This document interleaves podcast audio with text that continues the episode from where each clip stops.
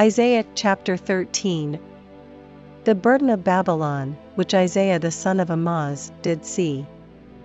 Lift ye up a banner upon the high mountain, exalt the voice unto them, shake the hand, that they may go into the gates of the nobles.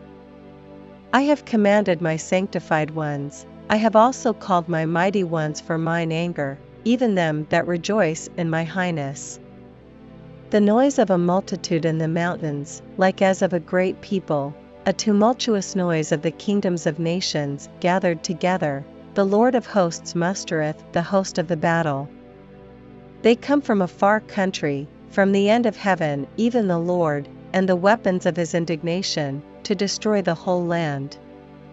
Hell ye, for the day of the Lord is at hand, it shall come as a destruction from the Almighty.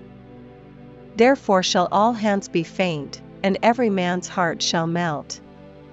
And they shall be afraid, pangs and sorrows shall take hold of them, they shall be in pain as a woman that travelleth, they shall be amazed one at another, their faces shall be as flames.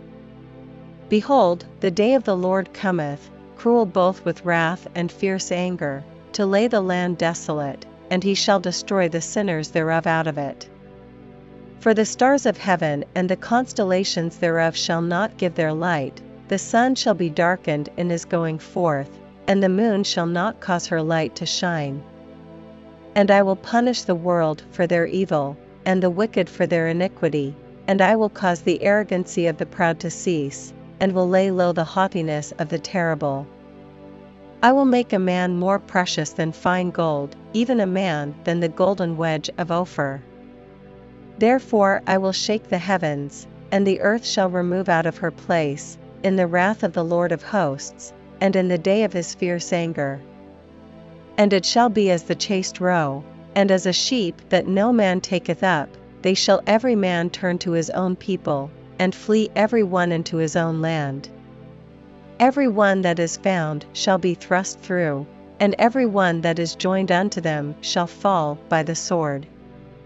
Their children also shall be dashed to pieces before their eyes, their houses shall be spoiled, and their wives ravished.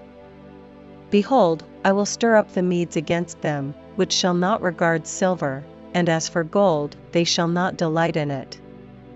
Their bows also shall dash the young men to pieces, and they shall have no pity on the fruit of the womb, their eye shall not spare children.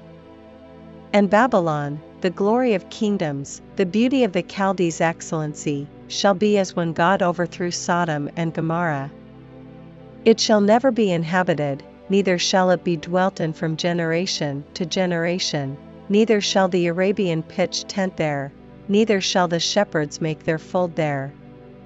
But wild beasts of the desert shall lie there, and their houses shall be full of doleful creatures, and owls shall dwell there, and satyrs shall dance there. And the wild beasts of the islands shall cry in their desolate houses, and dragons in their pleasant palaces, and her time is near to come, and her days shall not be prolonged.